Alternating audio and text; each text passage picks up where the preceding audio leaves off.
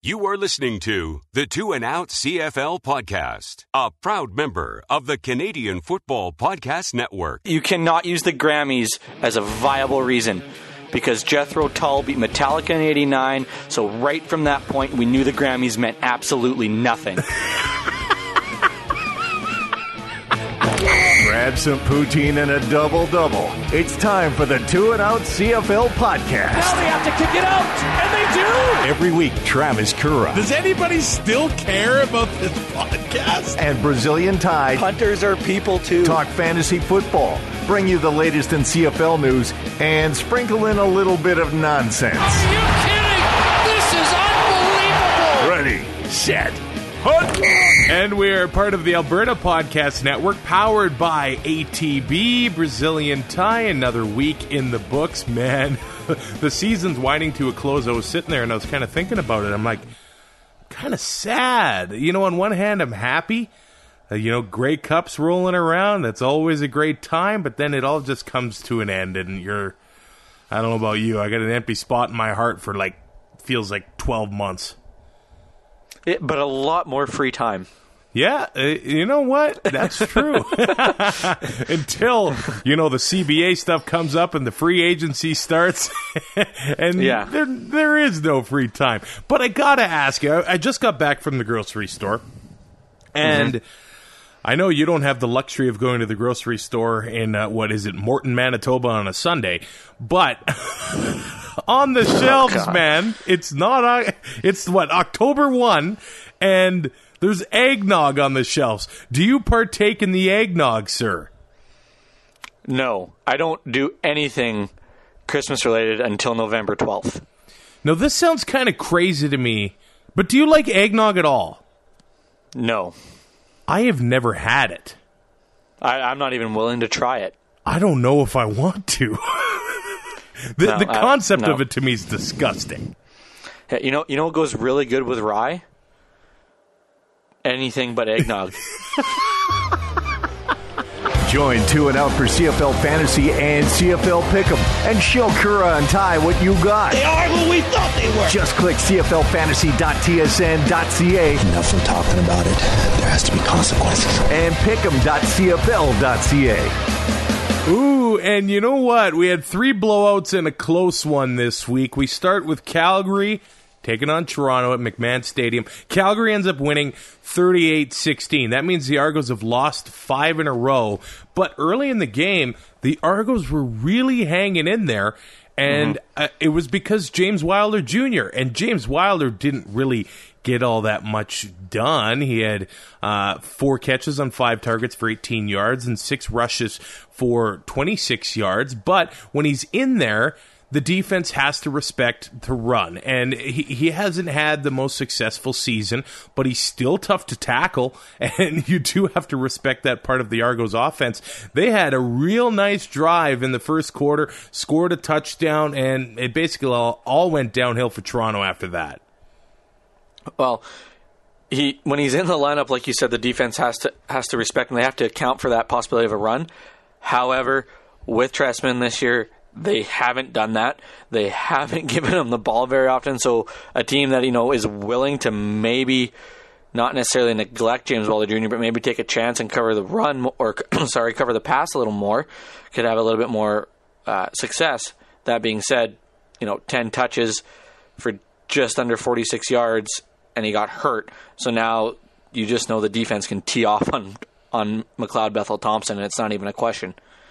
It it also looked like it contributed to Dexter McCluster's early success in the game mm-hmm. because he brings a completely different element to the Argo offense. And he had six catches on seven targets for 46 yards, four rushes for 27 yards in his CFL debut. But once Wilder was out there, the McCluster really couldn't get anything going there. Even when he comes over to the CFL, he's extremely, extremely small. So b- between the tackles, nothing was going to get done with McCluster there. But if he does stick around up here, I could see uh, some good things coming from him in the future. The only thing that worries me with Dexter McCluster is, like you said, the size and and the defensive ends in this league are so quick. They are. Um, you know, th- they are able to get contained on, on plays like that. Uh, you know, it might you might catch them off guard. You know, early in a game the first couple times, but after that they're going to be they're going to catch on real quick. So, uh, you know, use them sparingly and, and make sure you're not running the same play over and over again, which we have seen coaches try to do with you know special packages for a player, but uh, like he's going to be relying a lot on on yards after the catch. I think if they can get him the ball in short yardage and, and the return game, I think he could be pretty explosive. The Stampeders ended up clinching a playoff spot in this one, 14 seasons in a row, but in the process, they lose another receiver. Reggie Begelton goes down with a broken arm, and he is done for the season. This means, holy man, Kamar Jorden, DaVaris Daniels, now Reggie Begelton. I'm assuming that Eric Rogers is going to be back next week, and that is going to be big for Bo Levi Mitchell and the Stampeders offense because Rogers was at practice all week long. Um, but there just there wasn't that much experience in the receiving core, and Bo was overthrowing guys. Some of it did look like it was miscommunication with uh, the receivers because the the lack of experience there. But Bo still able to get the two touchdowns and 300 yards. I'm thinking it's between him and Masoli for MOP at this point. I think that's a very good good point. Uh, I totally agree. Uh, I said it a couple weeks ago that I would put Bo Levi ahead of Mike Reilly based solely on the fact that he has nobody to throw the ball to, and, and he's making he's making guys into receivers, into elite receivers in this league. And we're seeing what's happening with Mike Reilly when he's got nobody to throw to now that Mike uh, mm-hmm. or now that uh, Walker and Williams are out. We will get to that game, but in this one, anytime Toronto got momentum, they took a penalty. Uh, the Stamps had three penalties for 16 yards. Toronto, 12 for 129. So that just goes to show you what kind of teams we're looking at right here. And I don't know if we've seen this kind of undisciplined stuff from a Mark Trestman team ever. They got to be frustrated. and, and, and, I think the inexperience of, of McLeod Bethel Thompson was showing with you know the amount of time count violations they took. Yeah, yeah, and and, and stuff like that. It's just needless penalties. It's not so much you know doing something in a game. It's just not managing the game properly at that point. As far as fantasy performers this week goes, it's basically the Hamilton Tiger Cats. And I, am yeah. pretty sure you would probably prefer not to talk about your team. hey, you didn't do much better, so don't even. Oh, start. dude, I did not. I don't want to talk about my team either. It was well, absolutely have- abysmal. we don't have to. It's our show. We can do what we want. okay, nice. So Marken Michel in this one, he had three catches on six targets for 35 yards, the touchdown, and he had actually one carry for 36 yards and a touchdown. Mm-hmm. So Michel steps out. Uh, Brescacin steps up, five catches on six targets for 64 yards and a touchdown. Uh, Julian Lynch, he had the two catches for 62 yards, and Markeith Ambles makes his CFL debut with 69 yards. So these guys, while they're not experienced, they're still able to contribute, and that just goes to show you uh, what John Hufnagel has done in his mm-hmm. decade with the Stampeders. It's incredible. They they continue to find guys that get out there and contribute on the team in whatever way they can. But it's, it's just so sad that Reggie Begelton waits so long, and it's been a few years uh, that he's been mm-hmm. waiting for his opportunity on that team, and he gets hurt on special teams. And I, I started thinking about this, you know, and they even mentioned on the broadcast too, and it's kind of what got me thinking about it. But it's only a forty-six man roster. It is. It's not big, right? So if you are if you are a starter, there is a chance, you know, or not even necessarily a starter, but if you, especially for receivers, I mean, there's a good chance you're going to be playing special teams. In the NFL, you got a bigger roster, and you know, you, you put one less guy on the field. So, I mean, you're going to have guys that are playing important roles that have to play specials, and you know, it's an extra play that you know is kind of needless for them to be on, but at the same time, they have to be because you don't have the depth uh, at other positions to, to be able to fill out fill out a return team or a cover team. So it kind of sucks that way, but I mean, it is what it is. It's football, um, and like you said, he waited so long. He he bided his time. He when he got the opportunities, he seemed to perform, and, and now he just goes down with a broken arm and is done for the year. And the, the injuries just keep piling up for Calgary, and any other team it seems would have faltered by this point. Uh, but they just keep on ticking. And I guess uh, here's what I'm thinking what, maybe why he was playing specials because there were times this season when he wasn't uh, you know, necessarily in the starting offense or mm-hmm. he wasn't getting the targets. So he was playing special teams, and he might have been one of the only receivers that had experience on specials. So they threw him out there to contribute yeah. there, and uh, it was just one of those things that. Uh, it's unfortunate, but uh, I'm sure he'll be back. I think he's a, he's a beast, and there are some uh, there are some good times in his future for Reggie Begelton. As for Toronto, I mean, we basically covered it. Duranto, Duron Carter, he was pouting a little bit. Two catches on four targets for 17 yards. Uh, SJ Green continues to be the leader, though. Four catches on mm-hmm. eight targets for 68 yards. He had an absolutely incredible uh, catch in the first half. So a week ago, he left the game with uh, sore back, and it looked like it was bugging him a little bit in this one as well. But he's clearly, I think, the leader of that team. Uh, and we'll see how much longer he has. I hope I hope to watch him play for a few more years, but it's uh, it's kind of sad the way this season has gone for him and the Argos. Yeah, and you know, like coming off that uh, huge huge Grey Cup win on an upset. Yeah, uh, you know, it, it, seems like you know, not a, not a terrible game against Saskatchewan. Really tough to win in Saskatchewan, especially in the year. You know, and it just seems like oh, bounce back, and then Ray Ray gets hurt against Calgary, and the season just goes downhill from there. Uh, you know, the huge emotional win over over Ottawa in overtime, or last second win over Ottawa with the Armani Edwards catch. You know, a couple bright spots here and there. Bethel Thompson looks good in a couple games, but it they're just playing out the year at this point. But I mean, he's still making plays. That catch in the in the second quarter yeah. that he made was unbelievable, and it shows you just how much of a pro he is. That he's he's still willing to lay out, knowing that you know the, the season's out of hand more or less, but he's still willing to lay out and make plays for his team.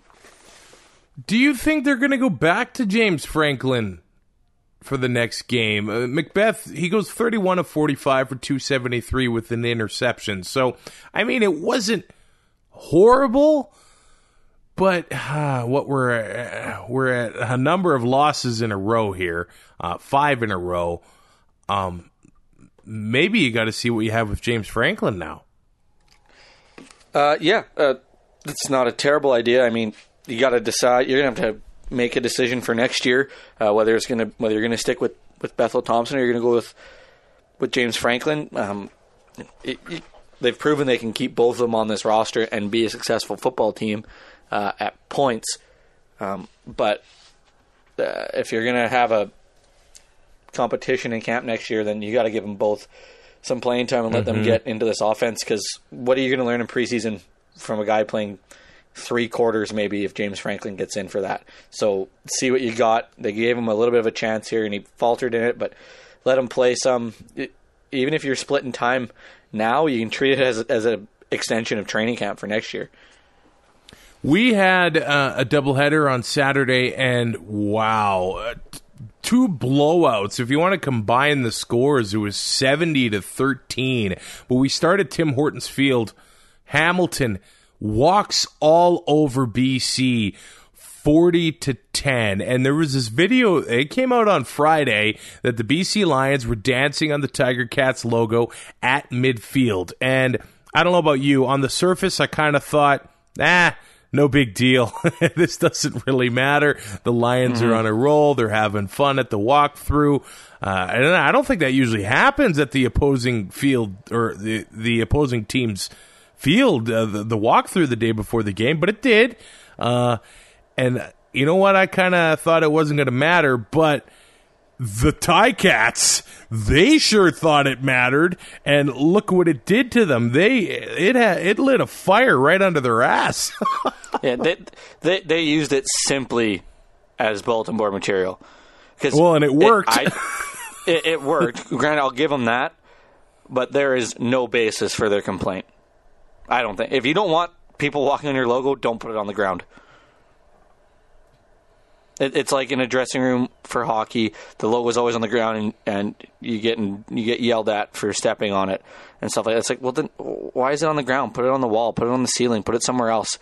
Um, and it's at center. It's at it's at midfield. Which, play you know, on where it. A team, where yeah, exa- exactly. Uh, but it's at midfield where a team is going to congregate. Uh, you know, especially during their walk walk through. You know, they're going to break break it down. They're going to do all that stuff, and they're going to do it at center. It's just weird not doing it there or doing it. You know, at an, in an end zone. So it just happened to be there. I don't think they meant anything by it. And if they did, then it completely backfired on them. But Hamil, you know, Brandon Banks after the game, just- nobody cares. It's not that big of a deal. I, I don't think. I, I just think it's stupid. If you don't want people walking on it, don't put it on the floor or on the ground. Uh, I thought they had good moves though. Oh yeah, like I mean, it looked like me at the wedding, right? You're a good two stepper. I don't know about your other your other moves though. oh, well, I was busy running the music after one of the ants screwed it all up, so I didn't get to dance too much. I, I didn't- I didn't want. see- I didn't want everybody's wives to leave them because I was on the dance floor, right? I don't think I have to worry too much about that one. Um, no, she hates me. Now, uh, when you see the score, you thought you th- kind of think, "Wow, uh, Hamilton must have lit up BC," but Masoli. He only threw for 189 yards, but I mean, there were three touchdowns in there. Brandon Banks had himself two touchdowns, uh, nine catches on 10 targets for 79 yards. So he backed up his pregame trash talk, his mid-game trash talk. Uh, Luke Tasker had two catches on three targets for 43 and a touchdown, and Mike Jones stays involved with 51 yards receiving. But I thought John White had a great game. Uh, 14.7 fantasy points because he didn't get the touchdown, but 15 carries on 108 yards. And he looked real explosive like he did with Edmonton in his breakout years. And there was a cut there in the second half where he made Anthony Orange. look like a goof on that play. John White is back, and I think the Ticats are fine with him as their running back the rest of the season. I, I think you're completely right. Uh, you know, if he keeps producing like this, there is no reason why they shouldn't be a shoe in to go to the Grey Cup. Um, you know, it, you got John White in the backfield. Jeremiah Masoli is able to scramble out. You know, there's two guys you got to respect in the running game, and they still got Banks, Tasker, Jones. Um, you know, starting to spread it out a little bit more with Mike Jones getting more involved, and, and you know John White being able to take some carries and, and three catches, only nine yards, but I mean, still giving Masoli an option on the backfield. Um, yeah, it, it's not that big of a drop off from Alex Green, if at all. Uh, so this it, it bodes very well for the Hamilton Tiger Cats moving on. And those two games in the next few weeks with Hamilton and Ottawa are going to be intense games. They're going to be a lot of fun. I, I guess we should talk about BC. Jonathan Jennings, Ugh. 17 of 25 for 146 yards, but the three interceptions, 0.3 fantasy points. Uh, this is the week where you kind of had to pay for your quarterback, unless you took Zach Collaros, of course, uh, to have a successful uh, fantasy Do quarterback. not But start with me. then again, uh, Mike Reilly was not worth the fourteen thousand dollars either. Nope. Uh, but Jonathan Jennings kind of looked. Well, he didn't look good. Uh, we we can say that. Uh, but the, the Lions just didn't have the intensity to match the Tiger Cats, and, and that's what it comes down to. The Tiger Cats wanted this one so much more that the Lions just could not match that physicality uh, right from the get go. Here, uh, Jeremiah Johnson had three carries for six yards. Chris Rainey, he had himself four carries for 13 yards. He added five catches for 28 and 166 return yards. But your leading receiver is Devier Posey, four catches on eight targets for 29 yards. It was just, there was not many positives coming out of this game for the BC Lions, man. No, I have two things. BC sucks on the road. They do. They're one and six. One and Like- six. Terrible, and and it's a three-hour time difference, so that has a lot to do with it. Yeah. going into Hamilton. If you're not going to give the ball to Jeremiah Johnson, cut him. I, I kind of think that's what's going to happen.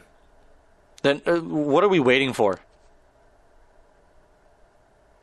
Like, or, or why wouldn't they have traded him? And and, and you know, I, I get wanting to have him and Tyrell Sutton and Chris Rainey, no case of injury, or you know, you want to give him, spell him off. But this is getting embarrassing for for Jeremiah Johnson. He gets three carries and six. He gets nine touches in a football game. Come on. But he makes things happen when he touches the ball. Like, uh, Yep. and at this point of the season, I don't even know where he would be able to go. Um, so I, I don't think there's anything Yeah. they can really do besides let him go and let him look for a job next season. or you know use them. Like it, it's stupid that like you, you you want you want to win football games. I know I know when you're down, it's hard to it's hard to commit to the run Yep. and, and, and stuff like that. But three rushes, that no, not not for like. And if if you're gonna keep him around, which I think at this point they're they are all but done with Jeremiah Johnson. Uh, but if, if there was ever a chance they're going to keep him around, they'd be giving the ball. So I think it's pretty much written in stone that he's gone. Well, at this point, just by the way they've utilized the run game for the last, wow, we can almost put it at, you know, six games or so. Uh, who mm-hmm. says they're even going to give the ball to Sutton? Like, it, Well, yeah, it, it, it, it just seems like a, like their, their their theory on offense or their philosophy that they really don't care about running the ball. no, and it. And I don't want to put this on Wally Buono, but it's like Kent Austin 2.0. Like, let's just, you know, gunsling it, hope for the best. We'll run if we absolutely have to. And if you're not going to commit to the run, teams are going to pin their ears back and come after your quarterback, and that's that's what Hamilton can do. They got a lot of speed on that defense. And maybe maybe it was the game plan here because Peter Godber he uh, started at center. He's a rookie. I think it's his only his second game. He got blown up a few times by uh, Ted Laurent, and there are some real, real uh, menacing defensive tackles in this league. And you just look inside BC's division with Almondo Sewell and Micah Johnson and Peter Godber. He's going to have to get comfortable fast if he if he wants to block some of these guys. It's basically figure it out or get out. Yeah. Right. Trial by fire, You baby. Yeah, if if you're if you're not going to perform, somebody else can do your job just as poor as you. That it's probably a little cheaper. Yep, that's totally true. Uh, but he comes in at the most intense part of the season. Uh, Yeah, what better it's- way it's to not learn, fair. Mr. Godber? Yeah. yeah, it'd be like your first game in the NHL going up against Connor McDavid one on one. Yeah, no thanks. Yeah, good luck, kid. Yeah, uh, here's my skate and my here's my skates and my stick. I quit. Uh, thank you to our friends at ATB Financial. They've actually launched uh, a new podcast. It's going to come out monthly. It's hosted by economist Nick Ford. The very first episode looks at uh, legalization of cannabis. This is going to be a big month uh, as far as that goes all across Canada. They take a look at how it's going to uh, affect Alberta's economy through the lens of an Edmonton company hoping to enter the field. So it is all hosted by Nick Ford. Uh, your favorite podcast podcatcher search we are alberta the new uh, podcast from atb financial we move to edmonton where oh this has to be Oh, this is an embarrassing performance from the Edmonton Eskimos. They are at home.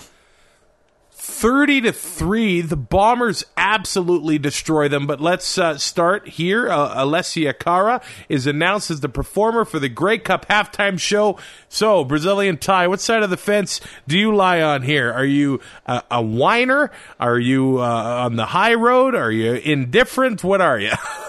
I am indifferent because to me the halftime show does not really matter. Um, you know, there. Sure, it'd be if I knew who she was and knew her music, it'd probably be a totally different story. But hey, I don't know, so I'm going to go to Westivus. you know The what? Halftime show is the halftime show is for TV anyway. Exactly. The, it, it never sounds that good in the stadium. And he, here's the No. thing: if The halftime show is never going to chase off a die-hard CFL fan. And if it does, good riddance. exactly. Nobody that you know has been buying season tickets for 25 years and has been going to Grey Cups for 15 of them is going to suddenly stop going because of the halftime show. But If you're gonna pay, if you're gonna pay three hundred dollars for a, con- a three song concert in minus thirty, you're an idiot. and you gambled by buying those tickets what maybe 6 months before it was even announced who was going to play halftime. Yeah, yeah, you're an idiot. But on the flip side of the coin, it may bring, some uh, new eyes to the game. I'm sure some dads watching with their daughters will be happy uh, to have her on the screen. My my wife's a fan of Alessia Cara. Um, she's Canadian. She she has a brand new Grammy award under her belt. Okay, okay, you cannot use the Grammys as a viable reason. Because Jethro Tull beat Metallica in '89, so right from that point, we knew the Grammys meant absolutely nothing. It is a big deal, though. It, it still No, is a big not. deal. hey, she didn't win in the heavy metal category. You're telling me Jethro Tull deserved that that? well, she might have. She probably you could can't have. play Jethro that Jethro win one. Metallica card against me, man. That's not fair. Top five album all time, and it loses to Jethro Tull. Give me a break. Yeah, flute metal. Wasn't even Aqualung. I know that's the worst part. Oh, But all the pe- all the people that are on their high horse on Twitter about this amuse me even more than the whiners do. I just don't know. You can't please everybody. I understand that, but No, I, there are people legitimately saying that Helix should be playing the halftime show. they might be dumber than the people that would buy Grey Cup tickets. Because I ain't giving anybody an R. I okay, I love Helix as much as the next guy, but please don't look yourself in the mirror. What, what you you want a 15 minute rendition of of rock? Hey, deep cuts the knife, man. Oh my god! Heavy metal love. oh, if the league got Helix for the halftime show, oh, I'm just, I can't. I don't have no words for that. my my parents might go to the Grey Cup if that happens, and they eh. hate being outside. Edmonton falls to fourth and is in the crossover spot. They lose Duke Williams in the process. But in this game, Winnipeg just took advantage of the short field all game long. And they remain undefeated when they win the turnover battle, 7 and 0. It's been Winnipeg's bread and butter. This has to be the third or fourth season uh, that uh, when they make turnovers, they win games. And it all started with a blocked punt. And you know what? The windfall from that is that the Edmonton Eskimos fire Cory McDiarmid the day after this game. Special teams assistant Dave Jackson takes over. So, uh, man, they're tired of what's happening on their special teams. and I'm surprised it took this long. Um, they haven't been they haven't had a good they haven't had a good return game since he got there. And uh, judging by the way uh, Jason Maas has treated him on the sideline in the past, The way Jason Maas treats Gatorade bottles, or tries to. but the, if the first guy didn't block the punt, I think the second defender would have. Like two guys got back there untouched. Mhm. But yeah, that, that somebody's going to get axed.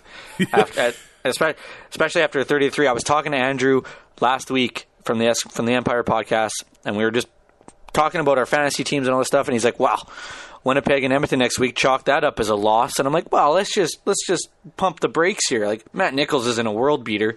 Well, turns out I was right about that, but you know, good enough to beat the Eskimos."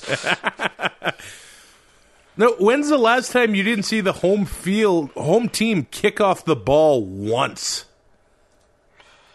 That's a, Zero Great question. kickoffs. I've, I've seen the away team do it once, and that was in high school when we beat Wainwright like seventy to nothing. Zero kickoffs. I, Yeah.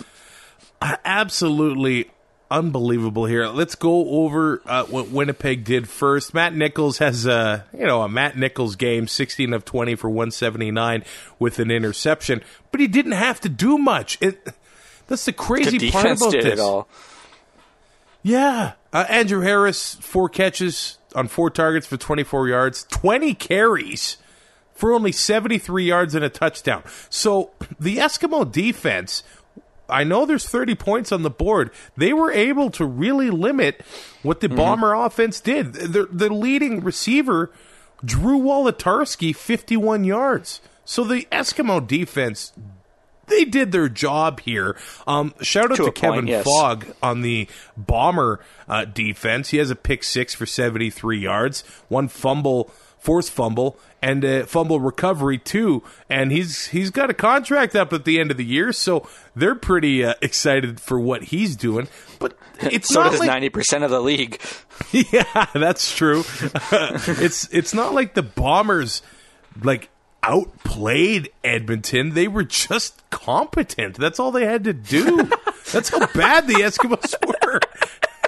They're just competent. oh my god.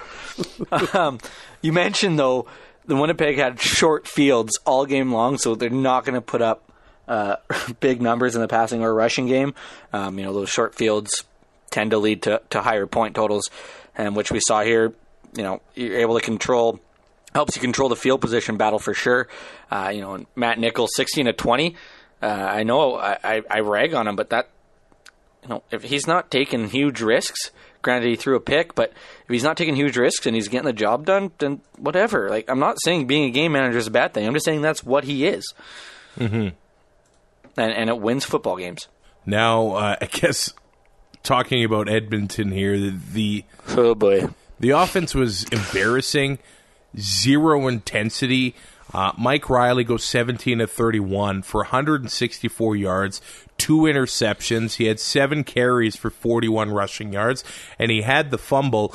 His streak with at least one rushing or passing touchdown in a game ends at 42 games in a row. It's absolutely remarkable that he had taken every offensive snap for this team until the fourth quarter when Danny O'Brien came in and uh, went three for four for 28 yards and an interception. But Mike Reilly's not right on the interception in the first half. He took a shot and he came up in a lot of pain and he left the game in the fourth quarter in a lot of pain after taking another shot. So it looks like it could be a rib injury there. Um, he's not healthy and they really Which need isn't to a keep, surprise to anybody. no, exactly. It's the way he plays. It's also mm-hmm. the protection in Edmonton as well. And they really need to keep him clean in Regina with those guys pinning their ears back. Well, and this offensive line is the biggest offensive line in the league, They're huge. but they've been like Swiss cheese for the past couple weeks. It doesn't make any sense to me. Um, but like you said, they came out with no intensity, no urgency. Uh, you know, you, you want you need to win this game to, to keep pace with with Saskatchewan because you know um, that they have an opportunity to, to to pull away a little bit um, in the West and just come out flat at home. At, it, it, there's no excuse for it. Um, I, I know Walker's hurt, and you know the offense isn't clicking like it has been, but you got to come out better than that. Like you said, it was embarrassing. CJ Gable had 11 carries for 64 yards. Um, in the first quarter, they'd running the ball with Gable, getting you know 10 yards a pop, and then they just abandoned it. It it, it it didn't make much sense as as far as receivers go. In Edmonton, Bryant Mitchell had six catches on ten targets for sixty nine yards. He is uh, the leading receiver for the Eskimos. Martese Jackson had 134 return yards. He had one catch on two targets for six yards. And anytime he had a, a nicer return, there seemed to be, you know, an illegal block or a holding penalty as well. So uh, they didn't take many penalties, the Eskimos, but the ones that they did really lost them uh, a ton of field position. Mm-hmm. And I, I do think Jake Ceresna on the Eskimos defense deserves a shout out as well. He had five tackles, one for a loss, one sack, and he actually came over in the Odell trade to Ottawa. Of course, before Odell was shipped to BC from Ottawa, but he had himself a nice game. But the offense and things might go from bad to worse with Duke Williams. I, I think they're saying it's collarbone injury. Uh, he fumbled the ball uh, before the injury on a different play, but he had two catches on four targets for 37 yards. And if that injury keeps him out long term, which it looks like it might, it's not a good spot for that Eskimo offense right now. No, definitely not. And and last year we saw guys go down, but they had the depth where you know guys like Bryant Mitchell would come in and, and you know light it up to a certain degree and, and get some get some touchdowns and yards. And this year they don't have quite the same depth, with, especially with Zylstra and Bowman gone, and now guys like Bryant Mitchell, who I would assume is going to be the number one receiver next week Yeah. Uh, and then you got Vidal Hazelton, and, and f- like it's a kind. I, I don't want to crap on the guys, but after Bryant Mitchell, it's a little bit of a drop off to Hazelton, and after that, I mean, you're falling off a cliff. Yeah, So- I mean, there's Stafford And it- there, but that's about it, man. Yeah, and, and if Reilly's hurt and not at 100, percent he's going to be really relying on receivers. And if he gets hurt, then it's going to be Kevin Glenn. And we don't know. Kevin Glenn hasn't thrown a football yet this year. Danny O'Brien only threw four passes. Like, I don't know. Things could get a hell of a lot worse before they get any better in Edmonton. And we're, we're sitting here 14 games in for the Eskimos. They are 7 and 7. And heading into this year, hey, you know what? They could win the final four and uh, they could go 11 and 7, which is a nice season. But when Well, look at look at last year. Look at last year. Started six and zero. yeah, Went to six and six. Finished twelve Then and six. they were all over the place last year. Um, and you know what? At home, they've they've played well. Five and two on the road. Mm-hmm. They're two and five. So it's kind of a, a tale of you know different locations. Jekyll and there. Hyde. Yeah, for the Eskimos there as well. So going on the road might not be the best solution for this team Mm-hmm. as they head to Regina. But as they're hosting the Grey Cup, they're sitting here seven and seven. This season so far has to be a disappointment for Eskimo fans. I, I would think so. Um, you know, tw- 2015 brought a lot of expectations the following year, and the year after that, and they're still there. And then hosting the Grey Cup this year, uh, like especially with Mike Reilly and this offense, it just seemed like there was no stopping them. And you know, just some coaching mistakes. Out, you know, by Jason Maas in a couple games has costed them trips to the to the or a possibility of going to the Grey Cup. Uh, stuff like that. The, the inability to be disciplined. Uh, you know, just, and even when they are, they they take penalties, which is every team's going to do. But just where in the where on the field they take them, and the timing has been really bad. It just, I don't know. Everything just seems to be coming to a screeching halt for Edmonton, and injuries does have a lot to do with it. But it just it just seems like there's a little bit of dissension in the ranks at this point. So the Riders and the Esks have both played 14 games. Uh, if the Riders beat the Esks on Monday, uh, they're going to clinch a playoff spot.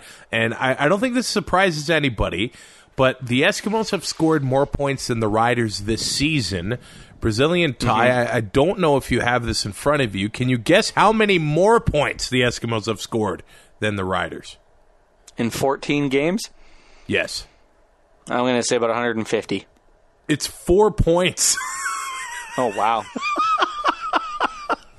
The Eskimos have scored 371 and the Riders have scored 367. Now I know a lot of okay, it is okay, okay, okay. But how many offensive points have they scored? Okay, now I don't have that number.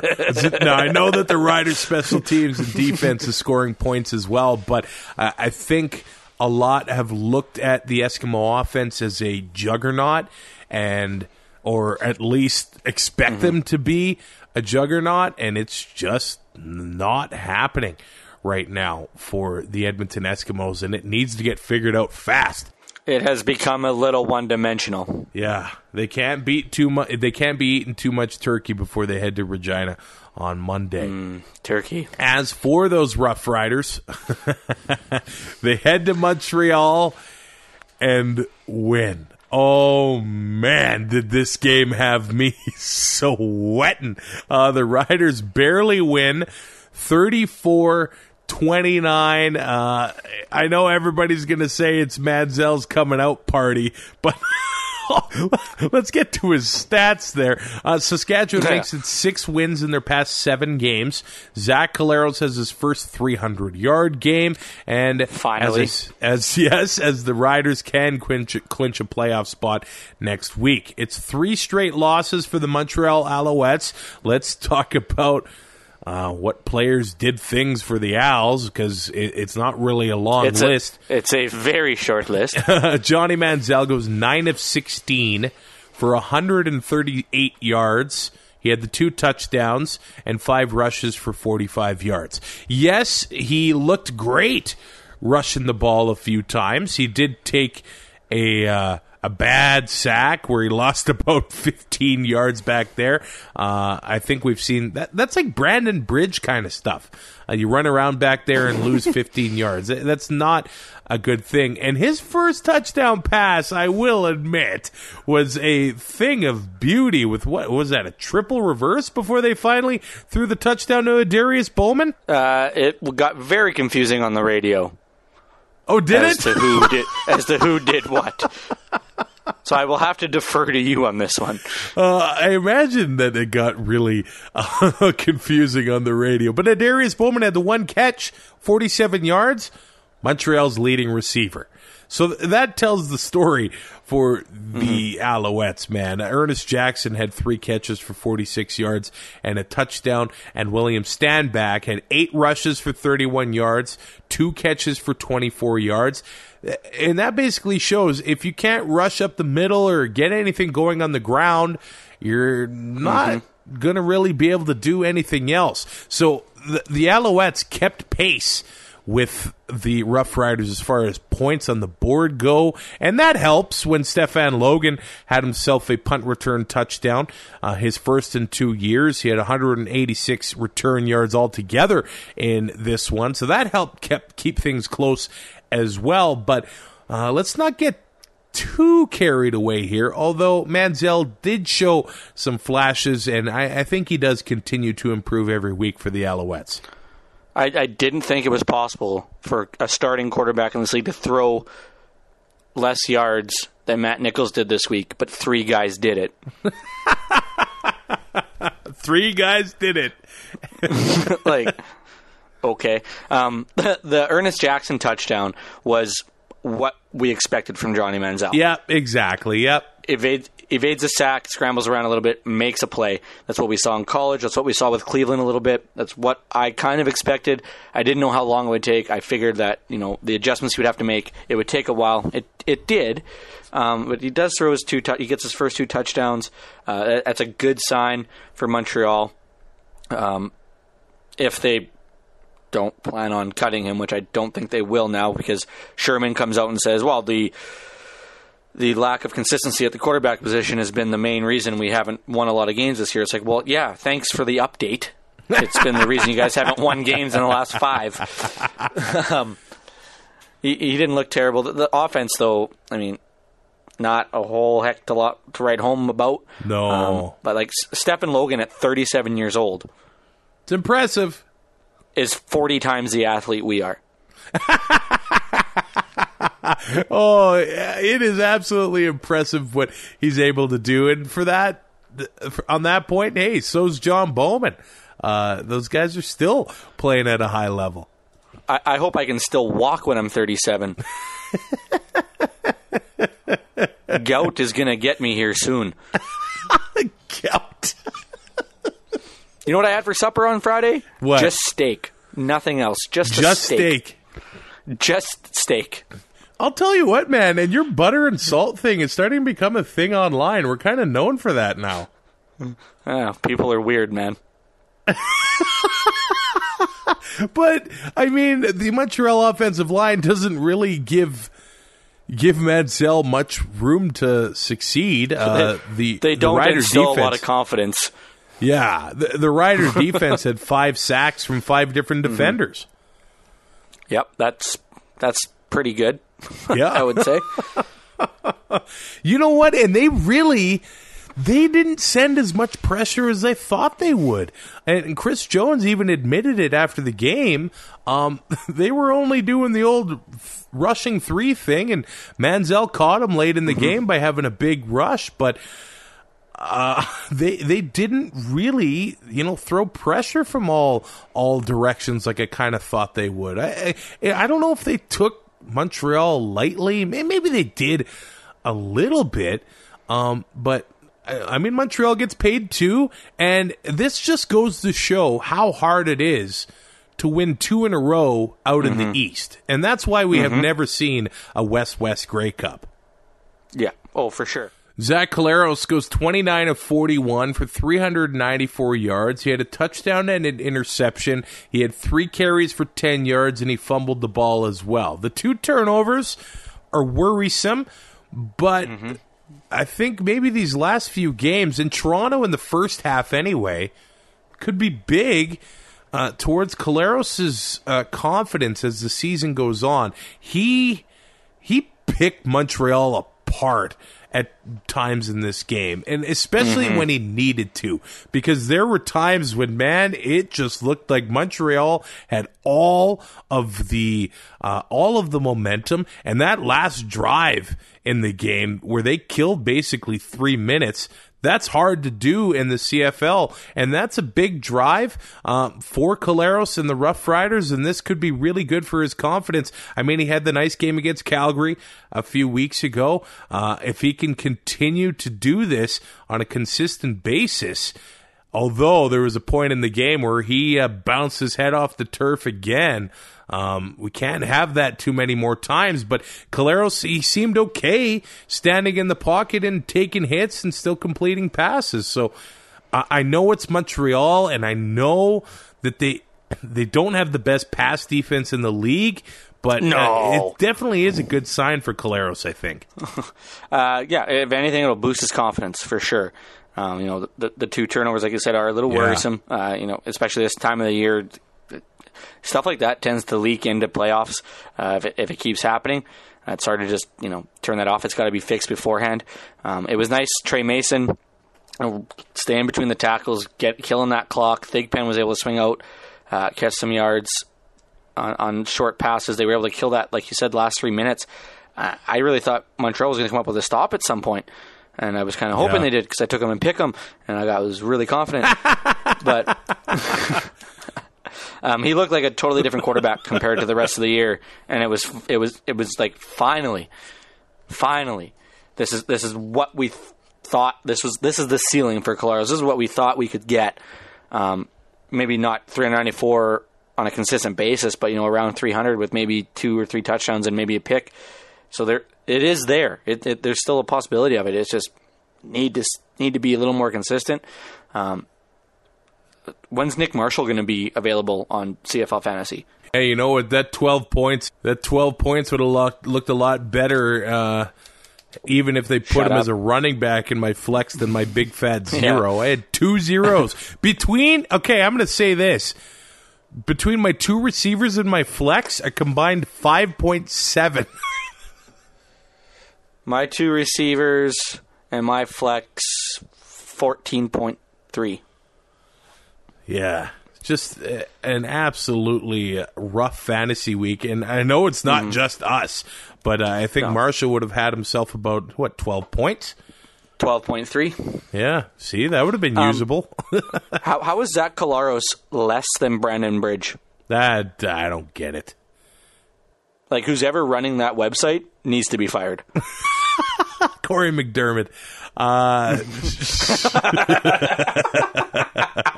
oh wow, dude! It just it just happened. I'm so sorry. I, should No, I edit not. this?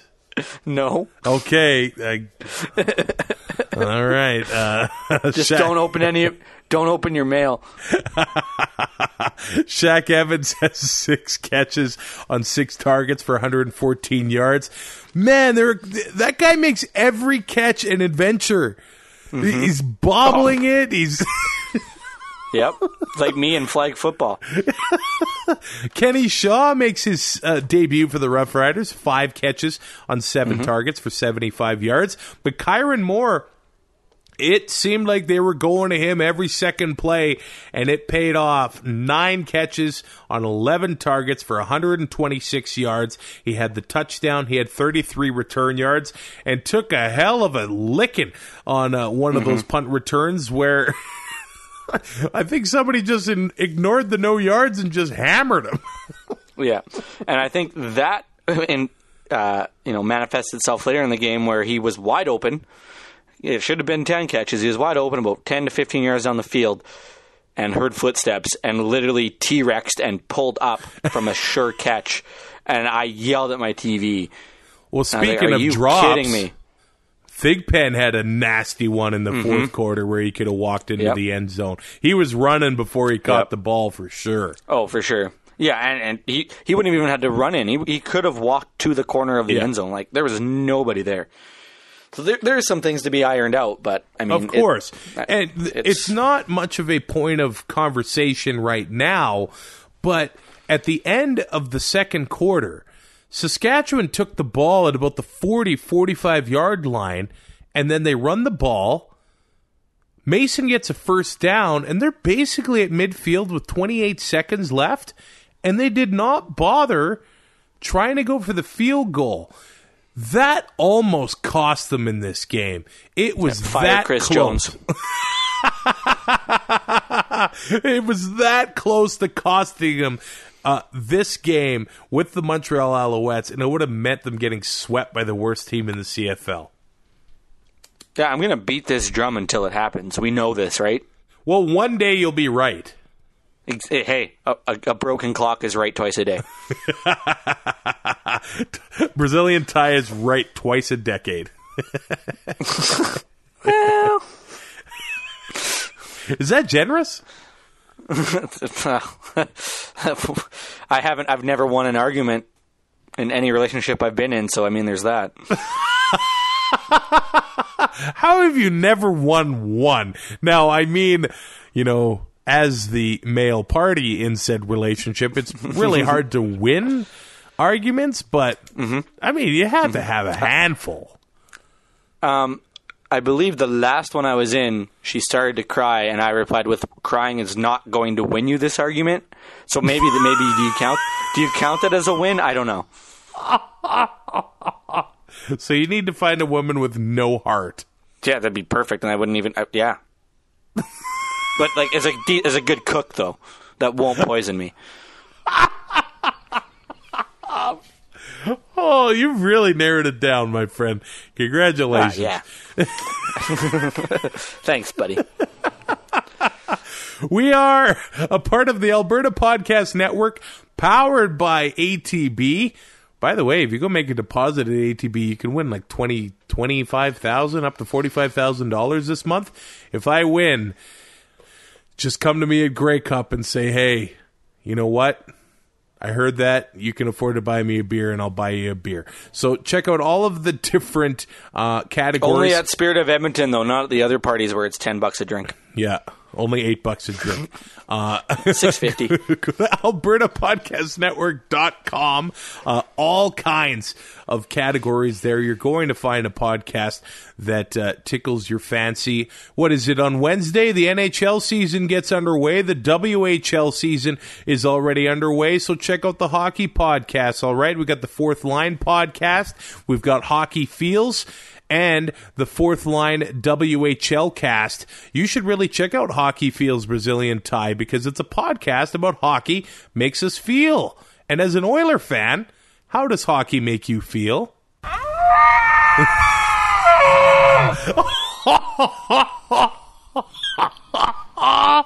I have to elk that. That's too graphic. Okay, I'll, I'll I'll give you something. I'll give you something else. I'll give you something else. Okay, what does it make you feel As like? disappointed as I am in my father figure. Oh, as disappointed, as disappointed as I am in my father figure, can I adopt you? you're a Devils fan, so no. Enjoy Taylor Hall though. Thanks, buddy. I appreciate that. Yeah. I, I hated him from the minute they drafted him, but I mean, he's good-ish. Hart Trophy, I can skate baby. really fast and shoot at the at the goaltender's chest protector too, though. Oh, can Yeah, you? okay. Oh, can you? Can you win a Hart Trophy? Uh, on NHL 19, I can.